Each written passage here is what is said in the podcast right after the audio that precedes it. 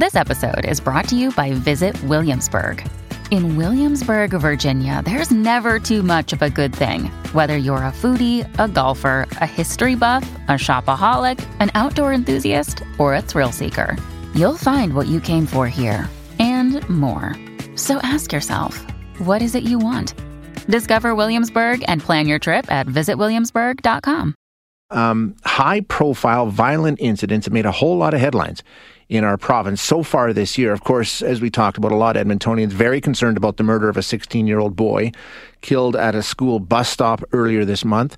Uh, the last day of March in Calgary, a similar incident, young person murdered, 15 year old charged in connection at this point.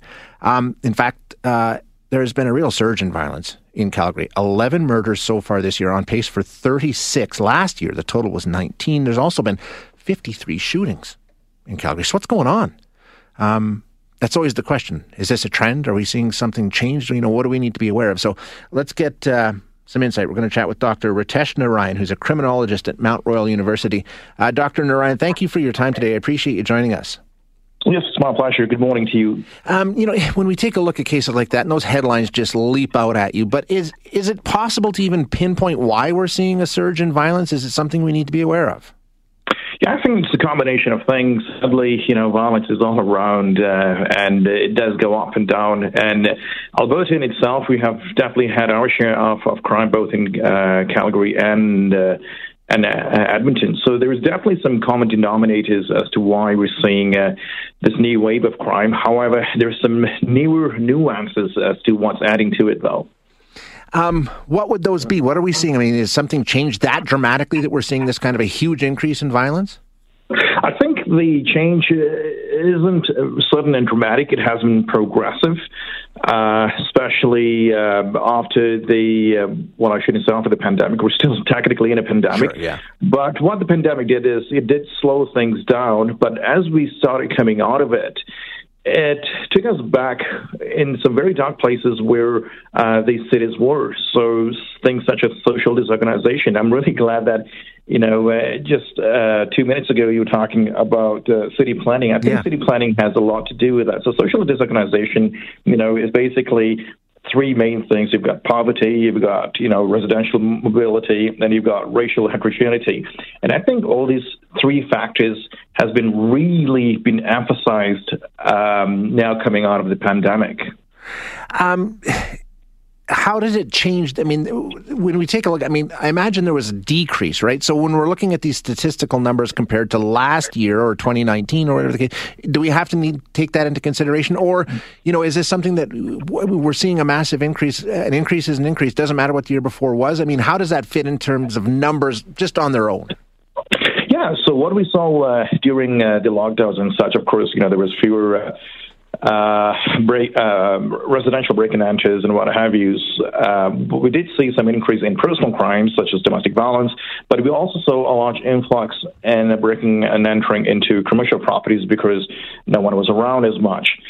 So uh, yes, crime was still around, just different types of crime. What we have? We're seeing now coming out of the pandemic is.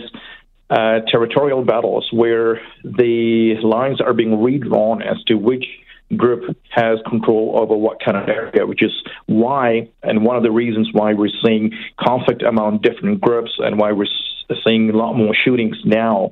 Because all of a sudden, whatever uh, territories groups had before, they no longer want that. They want more. Okay. So it's like gang war, expanding territory kind of thing? Absolutely, because I think after the pandemic, where, you know, more or less a lot of these criminals went on a bit of a hiatus, uh, if I may, uh, coming out of it, uh, you know, everyone wants more. Adding to that is, of course, such as uh, uh, factors such as poverty. That's a big one.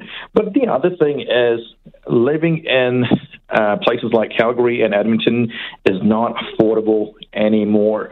Now, I'm not saying that, hey, you know what, if you can't afford to live, then, you know, you, you go commit crime. Right.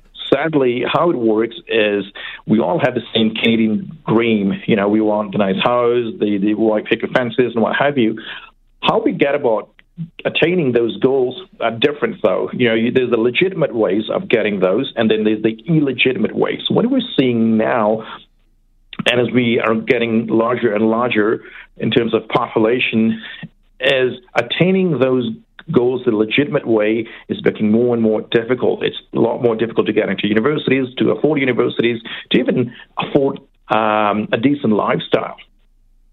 So people are making other people decisions. are making bad people are making bad choices. You've got uh, uh, you know fewer youth uh, going into universities.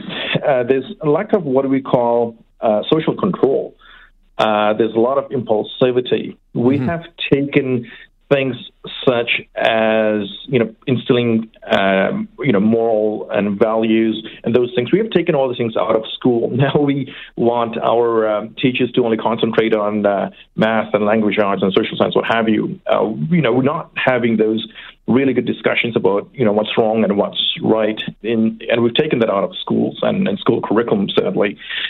And the other thing is early intervention, right? We're seeing uh, an influx in youth crime, and the only way to really address that is early intervention, way before um, you know these uh, things are happening, and hopefully, you know, school teachers are able to recognize uh, signs. Um, but again, school teachers, are, you know, they've got the plates full, uh, filled. Um, yeah. Some, so therefore, we rely on counselors, um, and usually, depending on your school region, uh, you could have one counselor, you know, serving um, 500 students. So there's lack of those kind of resources as well, lack of social workers. You know, I'd love to see more social workers on ca- on campuses and and schools. Dr. Narayan, uh, we're talking with uh, Dr. Ritesh Narayan, a criminologist at Mount Royal University. You mentioned youth crime, and I think, you know, when you hear a case like the one in Edmonton, a 16 year old boy killed seven young people charged, two of them 14 years old. Um, those kinds of cases really give people pause and they start to look and say, What are we doing? What is going on? And then you have a similar incident in Calgary a 15 year old charged with the murder of a 16 year old. What's going on with youth in Alberta? Is this something that we need to be paying closer attention to? Yeah, so we have seen even in history, you know, uh, you know, there's one or two crimes uh, that will be very high profile, and it really, you know, uh, uh, you know, it's very concerning to to the public, and they feel that generally, you know, youth crime is a major problem. Well, I can tell you, just according to statistics, that you know, youth crime is not, especially when it comes to violent crimes, is not a major problem. Uh, youth are mainly involved in property crimes. So when we do hear cases like this, um, you know, they are quite extraordinary and quite concerning. Um, is it, you know, uh, random? Obviously, right. it's not random. Is it a trend? Uh, it could be a yeah, it could be a trend, and that's what you know what I mean when I'm referring to having early intervention and proper social controls uh, as early as possible. Um, and with the larger population and the things that I've mentioned, poverty, uh, residential mobility, and racial heterogeneity, And if we are, do not take control of these things, what we're going to have is uh, a delinquent subculture in places like Edmonton and, and Calgary. Uh, and that can be very concerning. You know, things that we have seen in some um, uh, American uh, cities uh, that is plagued by youth crime. So if we don't want to go to, you know, become the next Detroit, if I may, um, we need to start taking really care of how we are developing our city, how we're planning our city, and making it affordable to live in the city aside from that, the, the social aspect too, you, you, mentioned some other things in terms of kids and you know monitoring, being on top of this. Where does the school resource officer fit into that? I know there's so much discussion around policing and how we do it, and of course, uh, you know we took school resource officers. There's no police officers in schools in Edmonton anymore, and a lot of people immediately thinking, oh, well, if they had a school resource officer, this never would have happened. Um, how does policing fit into all of this? I think uh, police resource officers have a very important role to play into schools. Um, what we find is that uh, sometimes there's a bit of a trust issue between uh, uh, law enforcement and, and youth, especially youth that are coming uh, from from different countries or different cultures.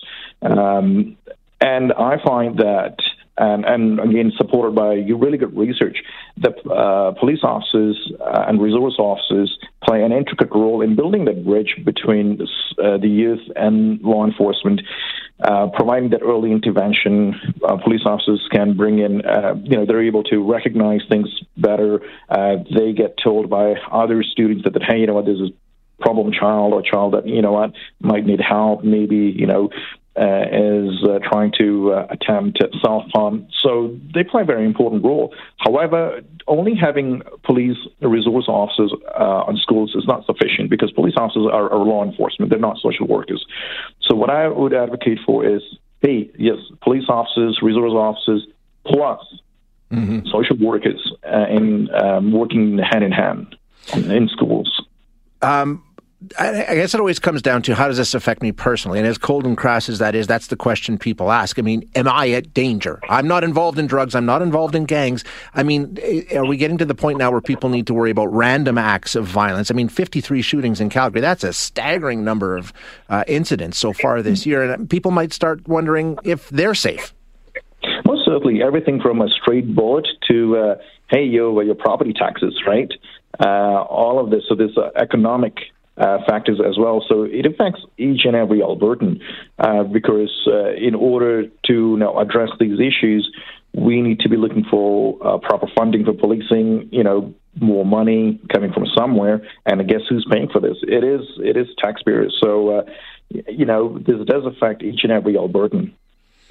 Um, Doctor, thank you so much for your time today. I really appreciate you joining us. Thank you. It's my pleasure. Take care. You too.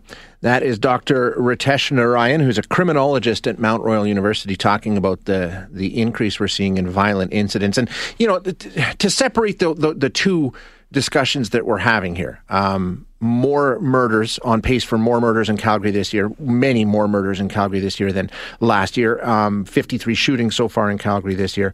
Um, and then you've got the two very high profile um, murders of young people. And I think, you know, they're obviously they go together. We're talking about violent acts here, but at the same time, it's what do we do in a situation like this? Two of the kids charged in the Edmonton homicide um, will have bail hearings today. The other five, yes, five, there's a group of seven that are facing charges in relation to this murder. Uh, five of them have been released on bail. Two more will have their bail hearing today. Two of these kids are 14 years old. I mean, it gets into that whole discussion of how do we handle youth violence. 14 years old, can they? I mean, I don't think there's any chance they would ever be charged as adults at that age. Um, should they be?